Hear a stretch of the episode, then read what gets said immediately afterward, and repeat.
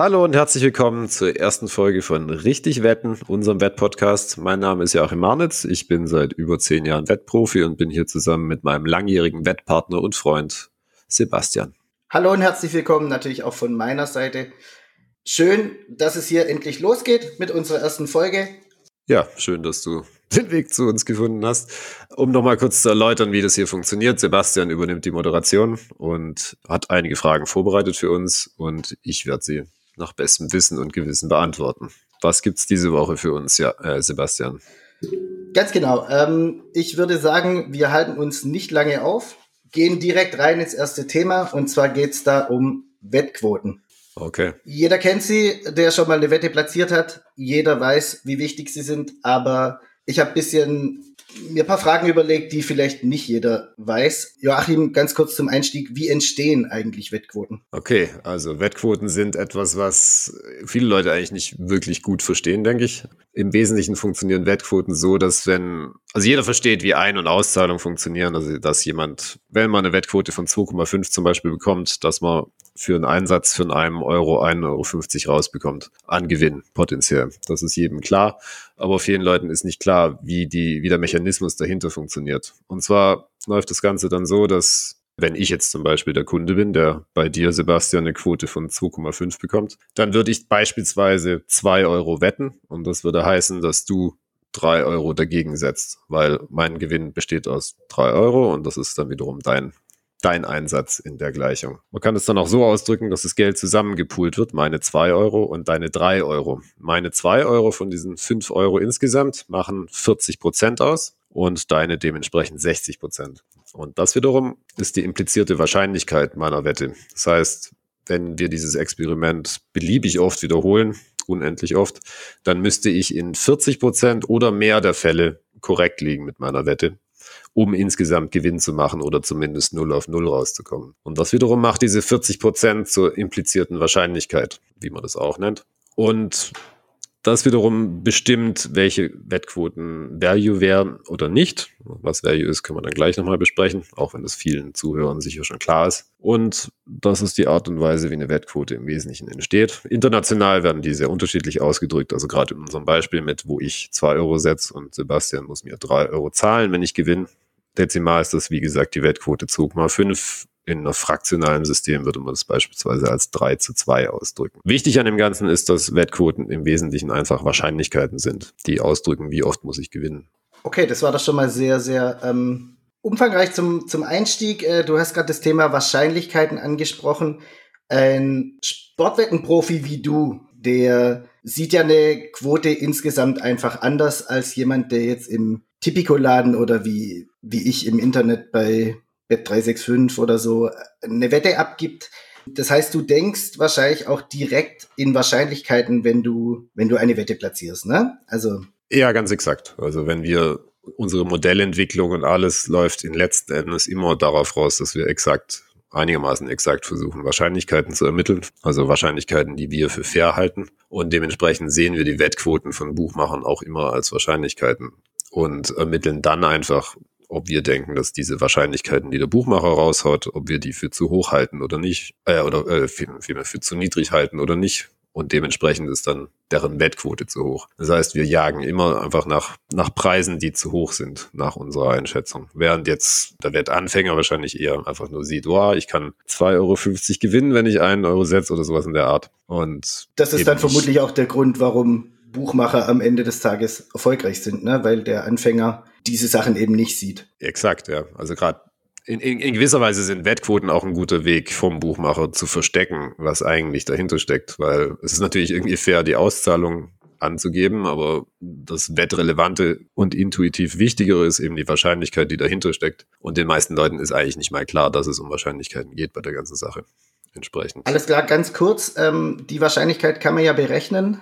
Ich weiß, da gibt es eine Formel. Erklär uns die doch mal einmal bitte ganz kurz nochmal. Also bei dezimalen Wettquoten ist es sehr leicht, die Wahrscheinlichkeit auszurechnen für eine gegebene Wettquote. Und zwar nimmt man einfach die Wettquote. Also wenn man einen Taschenrechner hat, ist es am simpelsten. Man, man tippt die Wettquote ein, 2,5 zum Beispiel, und drückt dann auf dem Taschenrechner auf eine Taste, die äh, lautet 1 geteilt durch x. Das heißt, es rechnet den invertierten Wert aus. Bei 2,5 kommt dann raus, wenn man auf die Taste drückt, 0,4. Also die, der Rechenvorgang dahinter ist 1 geteilt durch 2,5 ist gleich 0,4. Und das wiederum bedeutet 0,4 ist 40 Prozent. Und der gleiche Vorgang lässt sich auch umgekehrt wiederholen. Wenn ich 1 geteilt durch 0,4 ausrechne, dann kommt aber ebenfalls raus, kommt dann wieder raus 2,5. Also anders ausgedrückt ist es einfach der Kehrwert. Beim Bruch zum Beispiel wäre das einfach der Kehrwert.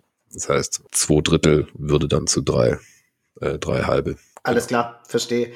Joachim, du hast gerade ganz kurz angesprochen, es ist für den Buchmacher auch eine ganz angenehme, also wir bleiben jetzt mal bei den Dezimalquoten, die ja hier in Europa eigentlich die gängigen Quoten sind. Ähm, du hast gerade eben gesagt, der Buchmacher hat dadurch auch die Chance, so ein bisschen die Wahrscheinlichkeit zu verstecken.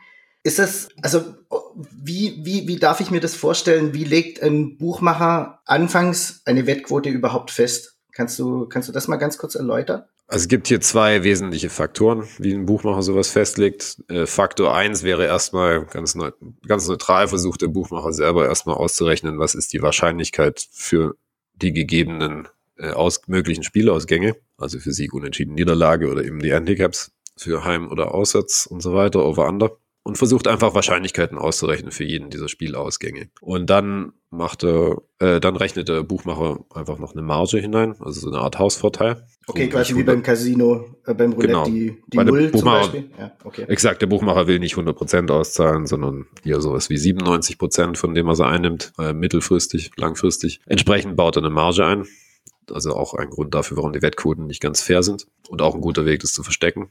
In Wahrscheinlichkeiten gerechnet wird es nämlich sofort offensichtlich, was die Marge ist. Wer sich Wettquoten anschaut, hat keine Ahnung. Also jedenfalls nicht intuitiv. Und äh, genau, also schätzt eben die Wahrscheinlichkeit. Das ist ein Faktor. Es wäre aber nur in einer idealen Welt so, dass es dann dabei bleibt, was der Buchmacher auch macht. Er versucht letzten Endes zu optimieren, wie viel Geld er einnimmt. Das heißt, der Buchmacher wird dann auch aus historischen Erfahrungswerten ableiten, wie, wie wird die Wettöffentlichkeit wahrscheinlich setzen und dementsprechend die Wettquoten auch ein bisschen anpassen. Und zwar ungefähr ist hier die, der ideale, der ideale Status wäre hier, dass, dass der Wett, Wettquoten, äh, der Buchmacher die Wettquote so ein, einstellt, dass ungefähr 50 Prozent auf jeder Seite landen. Also ungefähr gleich viel Geld proportional auf jeder jedem möglichen Spielausgang landet. Auch das funktioniert in der Praxis meistens nicht ganz so. Aber das sind so die wesentlichen beiden Faktoren, die bestimmen, wie der Buchmacher zu seiner Wettquote kommt. Und dann gibt es natürlich noch die technische Seite an der ganzen Sache und hier verwendet ein Buchmacher Statistiken und und äh,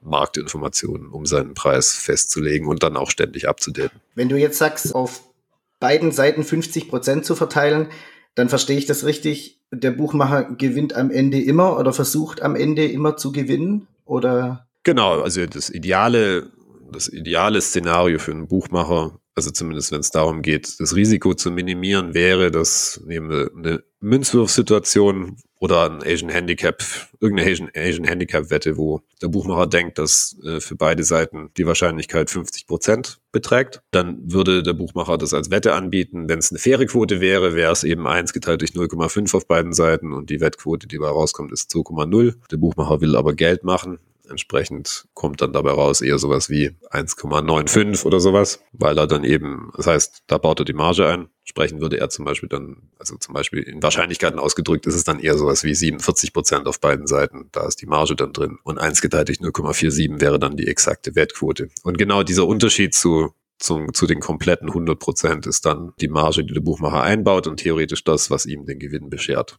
In der Praxis funktioniert das aber eben nur, wenn das Geld gleichmäßig reinkommt auf beiden Seiten, was es de facto meistens nicht tut. Aber nichtsdestoweniger, ja, so entsteht der Profit. Theoretisch betrachtet, in der Praxis gibt es hier Ab Abweichungen und auch andere Optimierungen. Nicht immer optimiert der Buchmacher sein Risiko, sondern manchmal optimiert er auch den Gewinn, was mehr Risiko beinhaltet. Also gerade bei Wetten auf äh, große Favoriten wie Bayern München, Real Madrid oder sowas zu Hause, werden Buchmacher versuchen, nicht unbedingt die, äh, die Quoten ausgeglichen der Wahrscheinlichkeit nach anzubieten, sondern eher versuchen, ihren Profit zu maximieren, was dann kurzfristig größeres Risiko bedeuten kann. Okay, verstehe ich. Ähm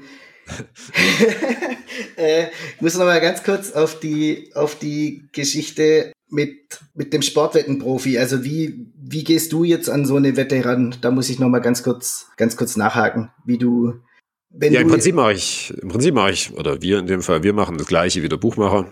Wir ermitteln ebenfalls eine Wahrscheinlichkeit Und was wir dann machen, ist dann unsere Wahrscheinlichkeiten abzugleichen mit dem, was hat der Markt zu bieten. Und da, wo die Abweichungen zu groß sind und die Wettquoten unserer Meinung nach zu hoch sind, da werden wir dann anfangen, auf die entsprechenden Ereignisse zu wetten. Und wenn wir damit richtig liegen mit unserer Einschätzung, dann machen wir auf Dauer Gewinn. Kurzfristig kann das natürlich abweichen, aber und dieser Unterschied zwischen unserer Schätzung und dem des Buchmachers, das ist unser theoretischer Value. Und da da kommt eben das mit den Value-Wetten ins Spiel. Da wollte ich jetzt gerade auch nochmal, weil du das vorhin erwähnt hattest, schon ganz am Anfang bei den Wettquoten. Das Thema Value. Erklär mal einmal ganz kurz nochmal, was es damit auf sich hat und warum es so wichtig ist, dauerhaft beim Wetten Value zu finden einfach und warum man nur so erfolgreich sein kann auf Dauer. Ja, also die kurze Antwort ist, dass es eben der einzige Weg ist, um auf Dauer erfolgreich zu sein wenn es nicht mit Glück zusammenhängen soll. Value ist im Prinzip einfach nur der Erwartungswert, den man hat aufgrund der eigenen Schätzungen. Wenn man keine Schätzung vornimmt, dann besteht der Erwartungswert schlicht einfach in der Buchmachermarge und die ist eben negativ für den Spieler. Das heißt, da hat man äh, einen negativen Value quasi. Genau, das wäre dann ein negativer Erwartungswert oder Value. Das heißt, auf Dauer macht man einfach Verlust. Selbst man kann nach 100 oder auch 1000 Wetten durchaus im Plus liegen, selbst wenn man einfach nur nach gut Glück wettet. Das ist dann aber Glückssache.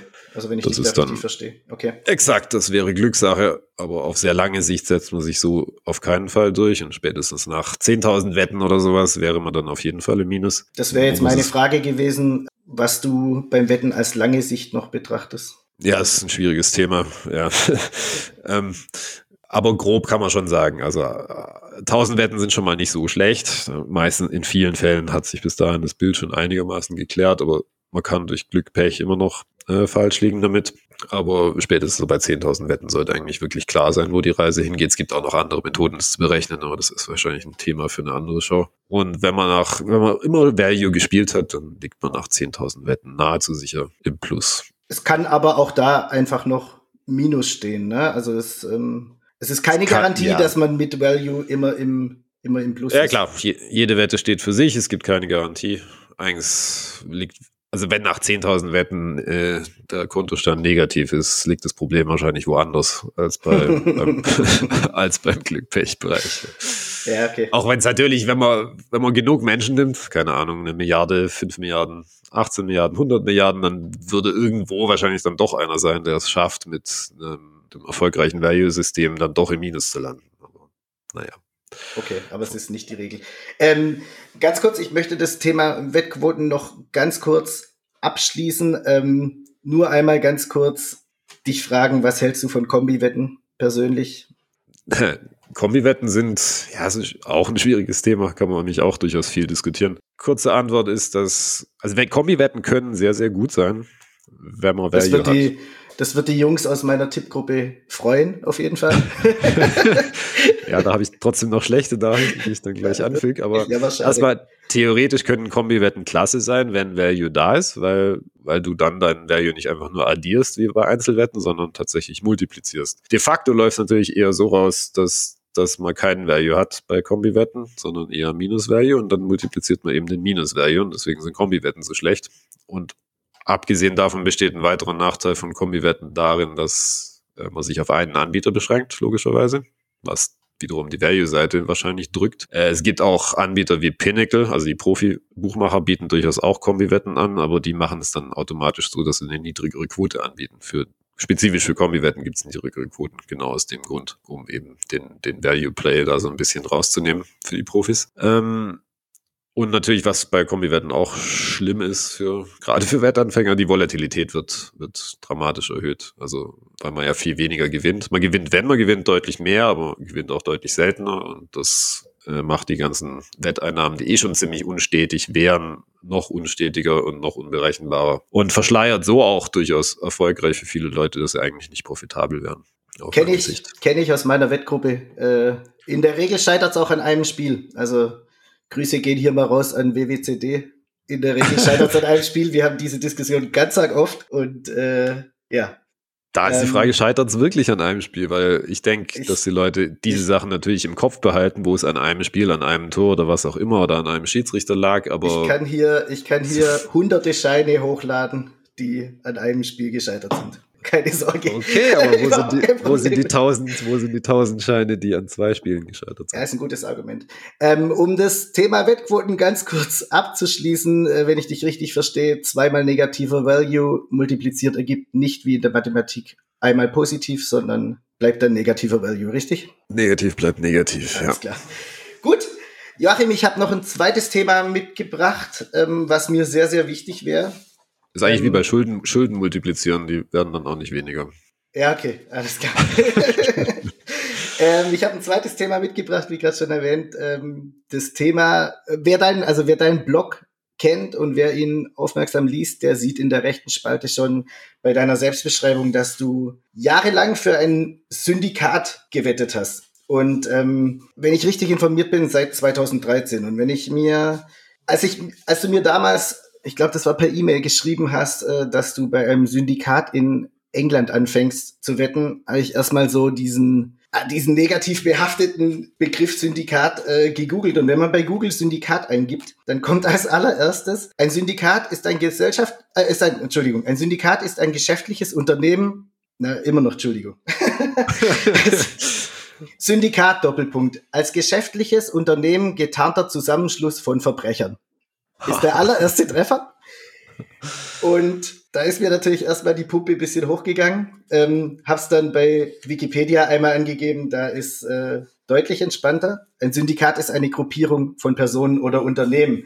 Ganz kurz, Joachim, ähm, du hast für das drittgrößte Wettsyndikat der Welt gewettet, wenn ich richtig informiert bin. Erzähl uns mal ganz kurz, was versteht man generell wirklich unter einem Syndikat? Ja, also wie du schon bei Google gemerkt hast, äh, der Begriff Syndikat ist im Deutschen einfach negativ besetzt. Weiß nicht genau, wodurch das zustande kam, aber im Prinzip ist es, also zumindest im Englischen ist es ein einigermaßen neutraler Begriff. Wenn dort von Verbrechen die Rede ist, ist es einfach, wird spezifisch meistens von Crime Syndicate geredet. Also unter anderem hatte ich auch relativ schnell als Treffer noch Kartell, ne? was jetzt direkt so Richtung Drogen geht. Also das muss man noch äh, ja, wobei nicht nur, ne? Also der Begriff Kartellamt ist ja auch bei uns ein ja, Begriff. Es ist dann zwar immer noch, immer noch nicht positiv, aber es muss nicht gleich das Aber es ist das, was man sofort, was man sofort im Kopf hat, ne? Also. Ja, genau. Aber Kartell ist einfach nur ein Marktmonopol oder so eine Art Oligopol. Aber ja, also Syndikat ist letzten Endes einfach nur ein zusammen, ein informeller Zusammenschluss, ein informeller wirtschaftlicher Zusammenschluss mehrerer Leute. Das kann natürlich auch die Mafia sein, aber es kann eben auch was anderes sein. Äh, der Punkt ist einfach nur daran nur, dass es keine, keine offizielle Firma ist, was den Hintergrund hat, dass Syndikate keine Steuern bezahlen, sowohl die legalen als auch die illegalen. Und ja, entsprechend, es wird, es ist quasi einfach nur ein Gegensatz zum, zum Wort Firma oder Konzern oder sowas, weil es eben keine, keine juristische keine eigen, eigene juristische Identität hat. Äh, ganz kurz, wenn du sagst, äh, sie zahlen keine Steuern, ist das dann einfach wirklich ein beliebtes Modell bei diesen großen, weil die setzen ja Millionen und wahrscheinlich sogar Milliarden um, ne? Also ist das einfach ein beliebtes Modell, dann da noch mehr Gewinn zu generieren oder wie, wie darf ich mir das vorstellen? Ja, es war ein beliebtes Modell. Also die wesentlichen Fußballsyndikate sitzen alle, also die großen sitzen alle in England, in UK und bis 2000, bis 2014 einschließlich war es noch so, dass das äh, Wetten steuerfrei war als, ein, als Privatperson. Entsprechend war es eben attraktiv, sich äh, als Privatperson zusammenzuschließen zu Syndikaten. Danach wurden die Regeln ein bisschen geändert. Also zumindest immer, also für Privatpersonen hat sich nicht unbedingt viel geändert oder gar nichts, soweit ich weiß. Der wesentliche Unterschied ist einfach, dass, dass man, wenn man sehr professionell wettet, mit großen Beträgen und so weiter und entsprechende Buchmacher verwenden will, äh, dann führt mittlerweile auch in UK keinen Weg mehr um eine Firma rum. Soweit ich weiß, haben die meisten das dann auch in eine entsprechende Struktur gegossen mit äh, versuchen immer noch Steuern zu sparen und ihre Firmen dann auf der Isle of Man und so aufzumachen, wo es keine Körperschaftssteuer gibt. Aber ja, also es gibt, es ist jetzt formeller. Es sind in dem Sinn keine Syndikate mehr. Zumindest soweit ich das, soweit ich den Überblick habe. Okay, alles klar. Verstehe. Ähm, wenn du ganz kurz, was wahrscheinlich die Zuhörer interessiert, wenn du von großen Summen redest. Was darf ich mir darunter vorstellen, die da gewettet werden an so einem? Wenn man an einem Samstagmorgen um 5 Uhr, um 5 Uhr morgens 180.000 Pfund auf Bayern München wettet, sowas in der Art. Das ist ja ein ganz, ganz solider Betrag, würde ich jetzt mal sagen. später, später am Tag ist auch mehr möglich, aber damit muss man sich begnügen um die Uhrzeit. Gut, es ist ja dann auch 5 Uhr morgens, aber ich denke mir, dass je näher der Anpfiff rückt, dass da vermutlich dann noch mehr Geld untergebracht werden kann. Gehe ich mal Genau, und Und die aktuelle Austauschrate ist circa 1 zu 1,13. Also 13 Prozent draufschlagen, dann hat man den Eurobetrag. Okay, ganz, ganz solide. Wird da, wird da einer wie du, also es war natürlich nicht dein Geld, ähm, nee. das du da verwettet hast. Ähm, wie, seit, wann bist, seit, wann, seit wann bist du bei, den, bei dem Syndikat nicht mehr angestellt? Äh, ich habe angefangen im Januar 2013, ich habe aufgehört im Juni 2018. Alles klar. Wird da, wird da einer wie du noch nervös, wenn er so eine Summe setzt? Oder ist es einfach, es ist nicht mein Geld, es ist irgendwie auch egal? Oder? Ja, ich, ich weiß noch, einer meiner ersten Tage war bestand, am weiß nicht, Tag zwei oder Tag drei habe ich eine Spoof-Wette gesetzt. Das ist eine Wette, mit der man den Preis manipuliert. Also eine kleine Wette sozusagen, um den Preis in die richtige Richtung zu treiben, um dann auf der anderen Seite richtig groß zu wetten. Und ist das ganz, ganz kurz, ist das äh, ein legales Szenario? Ist das äh Ja, ja, klar, das ist komplett legal. Ähm, und auch ein gängiges Szenario, nehme ich mal an, oder? Passiert häufiger mal. Alles klar. Und diese Spoof-Wette bestand aus 5000 Pfund, das weiß ich noch. Und dann dachte ich mir, oh Gott, das ist die Spoof-Wette. Also quasi der, der Opferbetrag, nur um einen besseren Preis zu bekommen. Ja. Und ja, also da war das, das hat mich schon kurz geflasht, muss ich zugeben. Ähm, aber man gewöhnt sich wie an eigentlich alles im Leben sehr schnell dran. Und dann, klar, es war auch, also es war teilweise mein Geld, aber halt nur zu einem kleinen Teil. Größtenteils hat es anderen Leuten gehört und man gewöhnt sich einfach dran.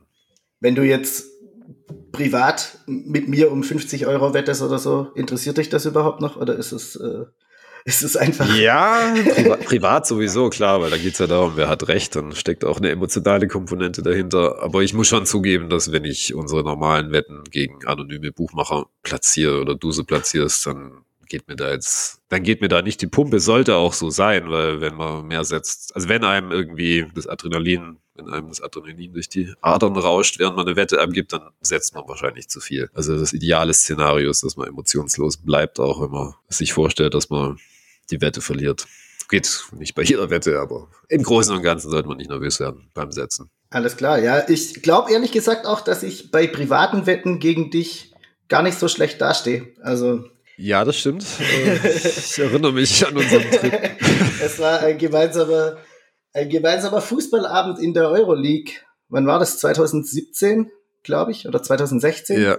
AS Roma gegen Rapid war es, glaube ich. Ich hätte jetzt nicht mehr Rapid. sicher sagen können, ob es Rapid oder Austria. Austria war, aber ja, es Aust war auf jeden Austria. Fall die Roma und ähm, Joachim als großer, als großer Fan von Underwetten ähm, hat sich bei, also es, ich, ganz kurz, es war irgendwann im November es war arschkalt und ähm, unsere Tickets haben nicht richtig funktioniert. Joachim als großer Under-Fan hatte vor dem Spiel entspannt auf ein Under 2,5 gegen mich gesetzt und ich als Fußballfan, wo mir beide Mannschaften wirklich komplett egal sind, äh, wünsche mir natürlich, äh, dass ich dann 7-4 sehe oder so. Und wir standen noch vor dem Stadion, weil die Tickets haben irgendwie nicht in die, wie war das mit dem Barcode? Der Barcode hat nicht in die Ticketmaschine gepasst. Nee, die Tickets, die, die Tickets waren zu breit für die Ticketmaschine. Und das ging halt jedem einzelnen Kunden so. Entsprechend stand man lange.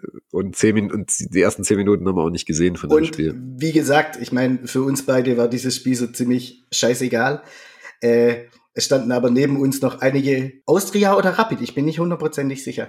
Ähm, ich bin ähm, hundertprozentig sicher, dass Austria, Austria Wien. Also gut, es standen einige Austria-Fans noch draußen neben uns, die dann drin den Jubel gehört haben, als ihre Mannschaft in Führung ging in Minute zwei und dann den Gegenjubel der Römer gehört haben, als in Minute vier der Ausgleich gefallen ist. Und wir standen immer noch davor und haben die ersten zwei Tore verpasst. Für Joachim war damals schon klar, dass sein Under 2,5 vermutlich nicht halten wird. Und Aber wir haben, haben, ja glücklicherweise live nachgelegt. Auf der Tribüne noch mehrfach nachgelegt und ich glaube, selbst die, selbst die Wetten, die ich ihm hinten raus schenken wollte, als ich noch irgendwie in der 70. Minute auf ja, aufeinander under 6,5 ihm gegeben habe. Ich glaube, das kam immer noch trotzdem alles. Ich glaube, da bist an dem Tag bis äh, mit relativ viel Minus nach Hause. Also relativ viel. Ja, ich habe es verschmerzt, aber. Wir sind auf jeden Fall zurück ins Hotel und wahrscheinlich musste ich das Essen bezahlen, weil du mich direkt. Die Firma hat Essen bezahlt. Ah, die Firma hat Essen ähm, gut, ganz kurz, Joachim, zurück äh, zum Syndikat. Ähm, wie, wie, wie das ich, ich glaube, wir machen da mal noch eine längere Folge irgendwann draus, weil das ja schon sehr interessant ist. Die wenigsten ja. Zuhörer werden, werden in ihrem Leben jemals mit einem Syndikat in Berührung kommen. Ähm, ja, auf jeden Fall. Aber ganz kurz, mich würde einmal interessieren, wie sind so Syndikate aufgebaut? Wie viele Leute arbeiten da? Wie sieht die Arbeit da genau aus? Was gibt's für Jobs? Irgendwie so paar Sätze, ganz kurz. Okay, ähm, Syndikate funktionieren, also diese, diese Größe von Syndikat funktioniert so, dass ja meistens eine Firma in London typischerweise, die die Datenbeschaffung macht. In, diese, in diesen Firmen sind auf jeden Fall mehr als 100 Leute angestellt. Bei, bei den, beim größten von Tony Bloom sind es wahrscheinlich eher so wie 300, 400 Leute. Diese, also eine wichtige Kategorie sind die sogenannten Watcher, die die, die äh, Spiele anschauen und nebenher in nach einem vorgegebenen Prinzip die Chancen bewerten und, und, und die Spielereignisse generell eintragen in die Datenbank. Und damit rechnet dann das Modell quasi das ist der Input des Modells. Und äh, die Leute, die für das Modell zuständig sind, das ist eine eigene Abteilung, also sind dann verschiedene Mathematiker angestellt, die nichts anderes machen, als das Modell zu verbessern. Das ist dann ein wichtiger Teil. Dann gibt es meistens eine IT-Sparte, die einfach nur dafür zuständig sind, dass das alles reibungslos abläuft, dass die Daten hin und her schießen zwischen den verschiedenen Departments von den Watchern und den Anal und dann gibt es noch die Analysten, die für nichts anderes zuständig sind, als die Teams zu beobachten, ähm, zu schauen, wer, wer ist gerade demotiviert oder sowas, was sind die Teamnachrichten, wie sieht's zum Beispiel bei Schalke aus mit der Motivation, solche Sachen. die Stimmung. Ja, äh, die folgen dann den, die folgen dann den Vereinen auf verschiedenen Kanälen, nehme ich an, oder die Social Media Sachen. Die genau, die verfolgen dann alles. Die sind dann auf Twitter etc. und wahrscheinlich auch auf Instagram und, und gucken sich wirklich alles an, was in irgendeiner Form verwertbar wäre als Team News. Das heißt aber äh, auch, ähm, dass, äh, wie hast du sie genannt, Watcher? Ja, Watcher, ähm, die das Spiel anschauen. Die ähm, sind das ähm, die, die den, den Vereinen folgen, das sind dann aber, also die folgen dann auch irgendwie in der zweiten japanischen Liga ja, die Watcher folgen nicht den Vereinen. Die Watcher, ah, okay. Watcher schauen sich einfach nur das Spiel an. Die Analysten, äh, die, die, die Analysten betreuen die Watcher und dirigieren sie so ein bisschen. Und die wiederum sind dafür zuständig, die, die Team News und so weiter. Die sind dann immer für eine Liga zuständig. Also nicht für einen, für einen Club, sondern für eine Liga. Meistens sind es zwei Analysten oder sowas für eine Liga. Und die äh, sammeln einfach an, an, News alles, was sie bekommen können, was man irgendwie verwerten kann. Was, äh, genau. Das wird dann, dieser gesamte Input wird dann ins Modell eingefüttert. Das Modell liefert eine Art Output und dieser Output wird dann von einem sogenannten Ortscompiler, von die übrigens auch bei Buchmachern arbeiten, also nicht in der, also gibt es verschiedene, also das ist eine Jobrolle sowohl bei Syndikaten als auch bei Buchmachern, die, die stellen dann aus diesen Informationen die Wettquote zusammen, die finale Wettquote. Die machen dann auch an, also das Modell hat meistens so eine Roh, Rohwahrscheinlichkeit und Einschätzung und die Ortscompiler ergänzen das dann eben um verschiedene Justierungen, wie halt Motivation und dergleichen und basteln so eben dann die Endquote, die Endschätzung. Also das ist noch eine wichtige Rolle, Ortscompiler. Und dann, dann, dann kam dann mein Job ins Spiel. Nachdem die Wettquote festgelegt ist, kommt dann der Bet-Placer ins Spiel, der dann die Wette platziert. Und der muss dann den Markt abschätzen, gucken, wie viel Uhr am besten die Wette platziert wird. Ob es wahrscheinlich ist, dass jemand anders vorher wettet und die Wettquote dann kaputt ist oder ob man besser wartet und später setzt, was gut ist, weil man dann mehr Geld unterbringen kann, was in vielen Ligen sonst ein Problem wird. Ja. Okay. Ähm, das ist die grobe klingt, Struktur von. Klingt super interessant, klingt auch stressig. Also ich weiß, dass du, wenn du dort warst, immer sehr, sehr viel gearbeitet hast. Ich habe noch eine ja. Frage, aber du hast sie eigentlich schon halb beantwortet. Ähm, was letztlich diese Syndikate besser können als jetzt der Wettprofi so wie du, der im, ich nenne es mal im Kleinen operiert, auch wenn es nicht ganz so stimmt. Also ein Thema ist natürlich, dass sie wahrscheinlich Daten viel, viel schneller, viel, viel besser verarbeiten können. Ich weiß nicht, gibt es noch irgendwas so, was sie live einfach, also dass sie da live einfach besser sind oder dass sie. Ja, ich meine, sie können, haben halt viel mehr Ressourcen. Entsprechend der wesentliche Vorteil besteht tatsächlich in der Phase, in der Stunde, in, vor Anpfiff, in der die Aufstellungen bekannt werden und eben live, weil sie Informationen in Echtzeit für jeden Club gleichzeitig ver verarbeiten können. Wenn du halt alleine das machst, wirst du bestimmte Bandbreiten, Bandbreitenprobleme haben im Kopf. Also okay. man kann natürlich trotzdem Modelle mitlaufen lassen. Es ist jetzt auch nicht aussichtslos, aber ich persönlich mache das nicht so gerne live zu wetten. Mit Ausnahmefällen vielleicht, aber im Wesentlichen la lasse ich dann lieber die Finger davon, auch schon in der Aufstellungsphase. Einfach weil okay. ich halt weiß, okay. wie schnell und effizient das funktioniert. Und dann stecken da halt, da steckt halt ein Betrieb von mehr als 100 Leuten dahinter entsprechend. Und sie schlagen dich halt auf Dauer. Also Genau. Also in de, in de, einfach nur, weil sie es halt schneller machen, was man sonst machen würde. Das ist nicht unbedingt qualitativ automatisch besser, auch wenn sie natürlich auch da mehr Ressourcen haben. Aber gleichzeitig haben sie eben auch die Limitierung, dass sie nicht, also die können halt nicht zu früh wetten, weil sie sonst nicht genug Geld unterbringen. Also der Hauptnachteil ist eben, dass sie sehr viel Geld dafür ausgeben. Das wäre die nächste Frage gewesen. genau, also ich weiß noch, dass die Lohnkosten waren irgendwas bei, also als ich da kurz vorm Aufhören war, war ein Monat ungefähr 750.000 Pfund Lohnkosten für den gesamten Laden. Ja, das ist ja schon sehr solide. Da muss man einige Bayern wetten mit 180.000 Pfund. Das treffen. muss man, genau. Und das muss man eben auch erstmal reinholen. Und das Problem haben wir als kleiner Laden halt zum Beispiel jetzt nicht. Ja, ich nehme an, ähm, der Nachteil bei den Syndikaten ist, sind dann einfach die kleinen Ligen, oder? Also, wo halt einfach zu wenig Geld untergebracht Ja, wenn es zu klein wird, wenn es zu klein wird und zu früh, dann lohnt es sich kaum. Also gerade sowas wie Chile ist schon sehr borderline. Ne? Da, da ist, man kann, das haben sie gerade noch so gemacht, aber es, es ist dann schon eng mit der Profitabilität. Da, Umgekehrt ist natürlich auch so, dass die Wettquoten Quoten dort oft besonders schief sind. Entsprechend ist es nicht so ganz klar. Aber äh, es gibt dann einfach Fälle, wo es dann definitiv zu wenig zu setzen gibt. Sowas wie so ab Deutschland, vierter Liga wird es dann schon eng. Da, das wetten sie dann eher nicht. Gut, Joachim, das war doch schon mal ein erster schöner Einblick in das Syndikatsthema. Ich denke, das wird uns noch einige Male hier begleiten. Ich denke, da kommen wir auf jeden Fall nochmal drauf zurück. Ich habe noch ein drittes Thema, was dir sehr am Herzen lag. Und zwar ist es dein heimliches Steckenpferd die MMA-Kämpfe, die UFC. Da gibt's am 27.03., ich habe mir es vorhin rausgeschrieben, am 27.03. in Las Vegas einen Fight zwischen, ich hoffe, ich spreche die jetzt richtig aus, Stipe Miocic und Francis Ngannou. Falls das falsch genau. ist, äh, korrigier mich. Nee, genau, ähm, richtig. Es ist das Rematch vom ersten Fight. Der war bei UFC 220 im Januar 2018. Den hat der Miocic relativ deutlich gewonnen. Also was heißt relativ deutlich, aber relativ deutlich nach Punkten. Ähm, ich habe mir gerade vorhin die Closing Lines bei Pinnacle rausgezogen. Miocic hatte damals eine 2,59 und Ngannou hatte eine 1,56.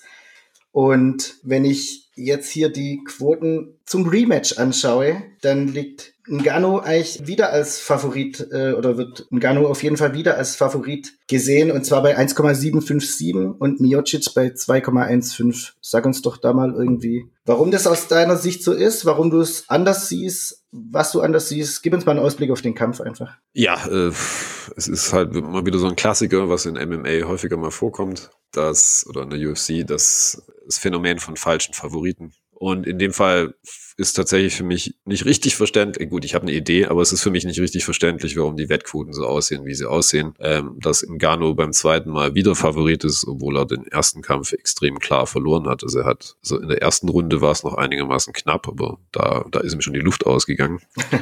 Das okay. ist noch drei Minuten. Ich habe den Kampf zufälligerweise gestern nochmal angeschaut. es waren fünf Runden, oder? Es waren fünf Runden. Es waren fünf Runden. Gano war ungefähr drei Minuten gefährlich und dann hat er, ist er halt immer schlechter geworden und wurde halt gnadenlos dominiert fünf Runden lang. Daraus würde ich nicht konstruieren, dass, dass Gano beim zweiten Mal Favorit sein sollte. Er ist jetzt ein bisschen weniger klar Favorit, wie du ja gesagt hast, aber immer noch klarer Favorit. Äh, entsprechend da man, man hat die beiden schon kämpfen sehen, man weiß, wie das stilistisch aussieht. Es gibt natürlich schon eine Chance, dass Ngannou ihn K.O. schlägt, gerade in der ersten Runde, aber definitiv sollte er nicht Favorit sein in meinen Augen. Wer will, kann sich den Kampf anschauen, ist auf YouTube in voller Länge zur Verfügung. Ngannou ist halt beliebt bei Leuten, die wetten, weil weil er viele Leute K.O. schlägt und fast alle seine Kämpfe in der ersten Runde oder zweiten Runde gewonnen hat. Äh, ganz kurz, muss ich ganz kurz äh, reingrätschen. Ja. Ist es wieder ein Kampf über fünf Runden? Oder ist es ja, drei Runden diesmal? Okay. Nee, immer, immer fünf, also geht um den Titel entsprechend immer fünf Runden in dem Fall. Also das heißt, das konditionelle Thema dürfte immer noch da sein, wie du es schon erwähnt hast. Also. Ja, es ist wahrscheinlich auch Teil seiner seiner Physik.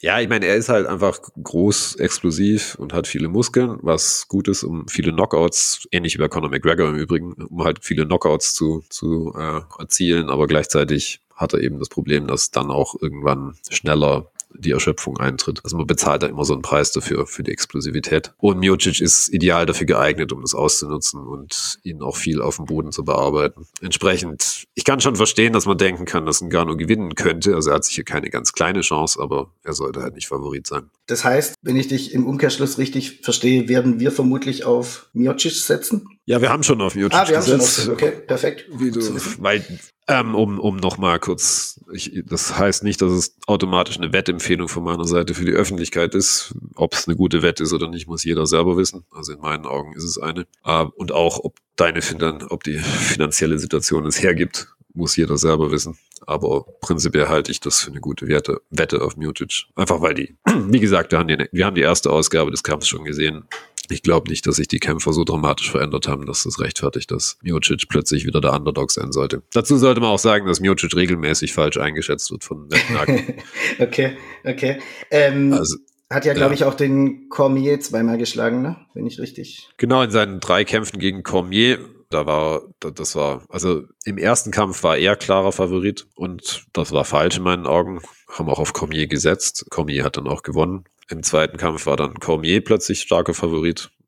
und das war auch falsch. Hat Miocic gewonnen. Und ich glaube, der letzte Kampf war der erste, der richtig gepreist war zwischen den beiden, wo dann beide ungefähr bei, also war ungefähr 50-50. Und der Kampf war auch knapp. Miocic hat dann gewonnen, aber ich denke, das war so die korrekte Einschätzung von den Wettquoten. Ja. Okay, ganz, ganz kurz noch, weil du es gerade so ein bisschen gesagt hast passt man da seinen, also kann, kann ein MMA-Kämpfer seinen Stil komplett verändern, sein, irgendwie seine, seine Ausrichtung irgendwie, dass er da jetzt taktisch anders rangeht? Also ich spreche jetzt gerade in dem Fall von dem Nganu, ob er jetzt einfach stilistisch sein, also der fängt ja jetzt nicht mehr an Judo zu lernen, sondern, ähm, also ganz, äh, sondern er hat ja seine Stärken, wie in der MMA, die irgendwie jeder hat.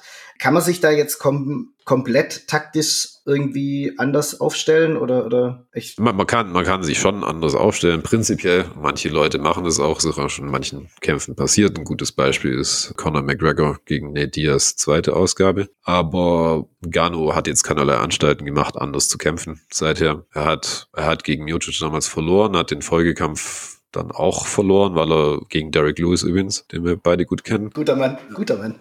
das, das, war ein total bizarrer Kampf, weil beide Leute fast nichts gemacht haben. Und Gano war da irgendwie klar mental irgendwie nicht mehr da, so richtig. Und dann hat er wieder angefangen, Selbstvertrauen zu gewinnen und Leute wieder auszunocken, aber hat er dann seinem Stil einfach exakt null geändert. Die Leute sagen, er sei gefährlich, aber generell habe ich den Eindruck, dass, dass meistens werden Leute überschätzt, die viele Knockouts liefern. Also das verzerrt, denke ich, die Wettquoten. Und das ist auch das, was wir hier wieder sehen. Weil die Leute, es war schon bei Mike Tyson damals so. Die Leute erwarten dann immer den Knockout und entsprechend, Leute lieben es auch auf Knockouts zu wetten sozusagen. Entsprechend sieht dann die Quote so aus, wie sie aussieht.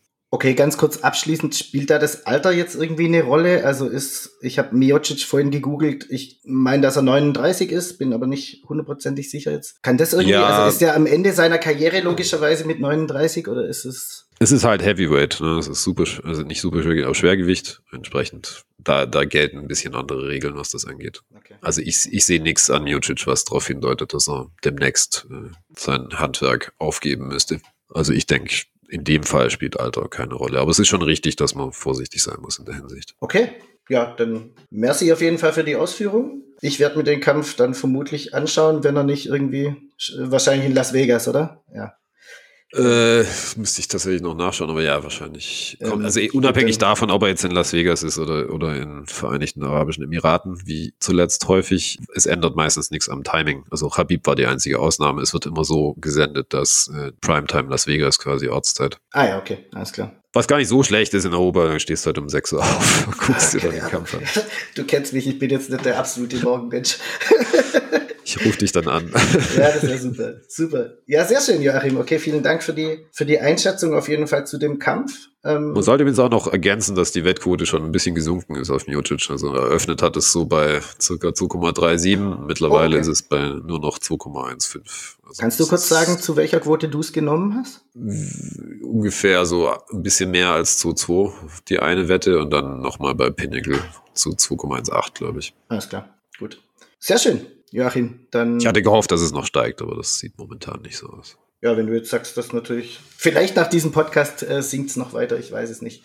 Aber, aber ja, also auch von meiner Seite aus nochmal. Es ist unsere Meinung oder es ist Joachims Meinung, es ist keine Wettempfehlung an irgendwen da draußen. Das nochmal ganz, ganz wichtig irgendwie auch, dass man das erwähnt.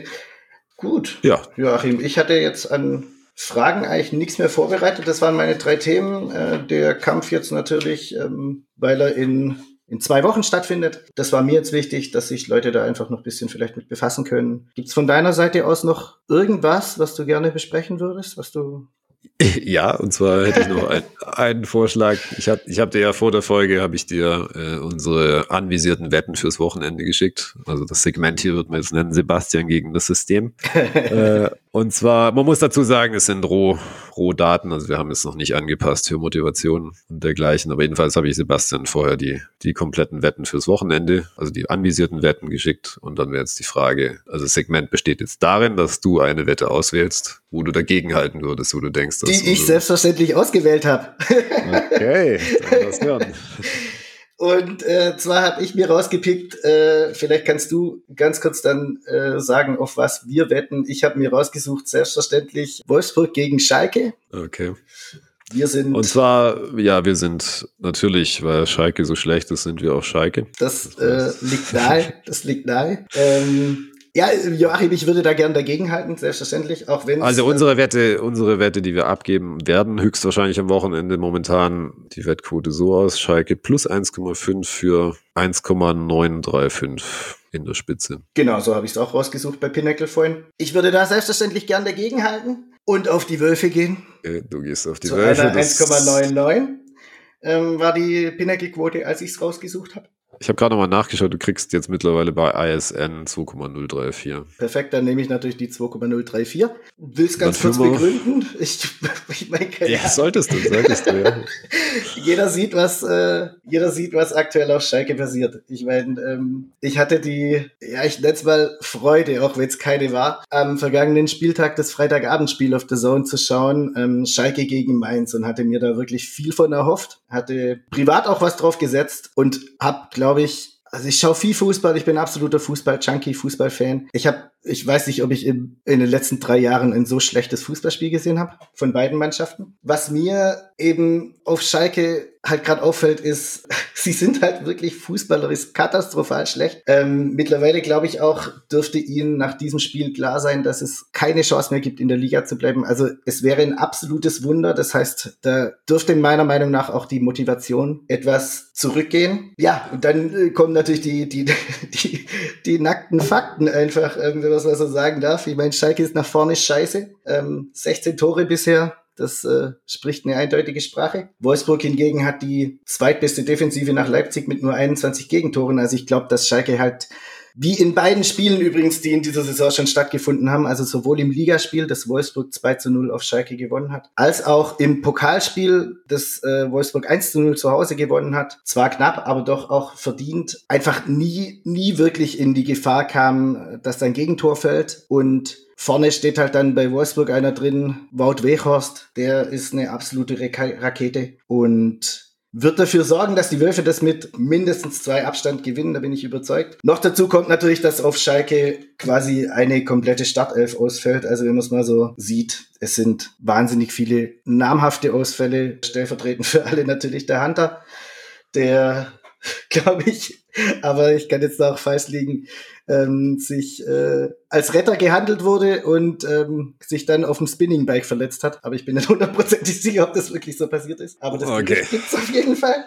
Deswegen ja, Joachim, ich würde hier als erste Wette mit Wolfsburg gehen, ähm, gegen dein Schalke halten. Wolfsburg minus 1,5. Wolfsburg minus 1,5. Ja, viel Glück mit Ähm, deiner Einschätzung. ja, wir führen dann, wir es führen ist dann natürlich- Buch. Wir führen Wir dann führen Buch. Buch. Es ist natürlich so ein bisschen, ich, ich schieß mir ja irgendwie auch ins eigene Bein, ne? Aber ähm, ja, ich würde dir gern zeigen, dass ich, ähm, weil ich jammer oft, wenn Joachim mir irgendwelche Wetten schickt und oft liege ich falsch, aber in meiner Meinung sogar noch öfter richtig. Deswegen würde ich dieses, gefällt mir diese Rubrik und ähm, Okay. ich würde das gern mal gegen dein System aufnehmen. Also, mein Tipp, Wolfsburg gewinnt mit mindestens zwei Vorsprung. Alles klar. Und das war dann auch so, das mit dieser Folge. Ähm, ganz kurz noch, haben wir, haben wir dann einen Einsatz oder überlegen wir uns einfach noch irgendwas? Äh, Das mit dem Einsatz können wir uns noch überlegen. Wir können ja vielleicht mal das Jahr abwarten. Wir, wir diskutieren das privat mit den Einsätzen und dann können wir vielleicht den Alles Gewinn klar. An irgendjemanden spenden. Ah, das wäre können, super. Genau. Das können dann vielleicht die Nutzer auswählen. wir kann ich könnten, dann zur ah, Umfrage wir stellen. könnten, wir könnten natürlich irgendwie sagen, wir wetten halt bei jedem, bei jedem Spiel um 50 Euro zum Beispiel Können wir auch machen, ja, zum und Beispiel. äh, spenden das nachher an irgendeine gute Organisation. Vielleicht an FC Schalke 04. Die haben ja keine. Soll kein halt, äh, schlechtes, soll kein gutes Geld, schlechtem Geld hinterherwerfen. So ist es, ja. So ist es. Okay, dann war's das von uns, also zumindest von mir erstmal für diese Folge. Ich wünsche euch allen eine schöne Woche. Wir hören uns in zwei Wochen wieder zur nächsten, zur zweiten Folge. Und damit alles Gute von mir und bleibt fokussiert. Ja, auch von mir bleibt nicht mehr viel zu sagen. Ich wünsche euch ein schönes Wochenende. Ich hoffe, euch gefällt's. Ich hoffe, wir hören uns in zwei Wochen wieder und verbleibe mit einem Tipp, den ich gelernt habe jetzt äh, aus meiner Website. Wettet niemals auf den FC Basel. Tschüss.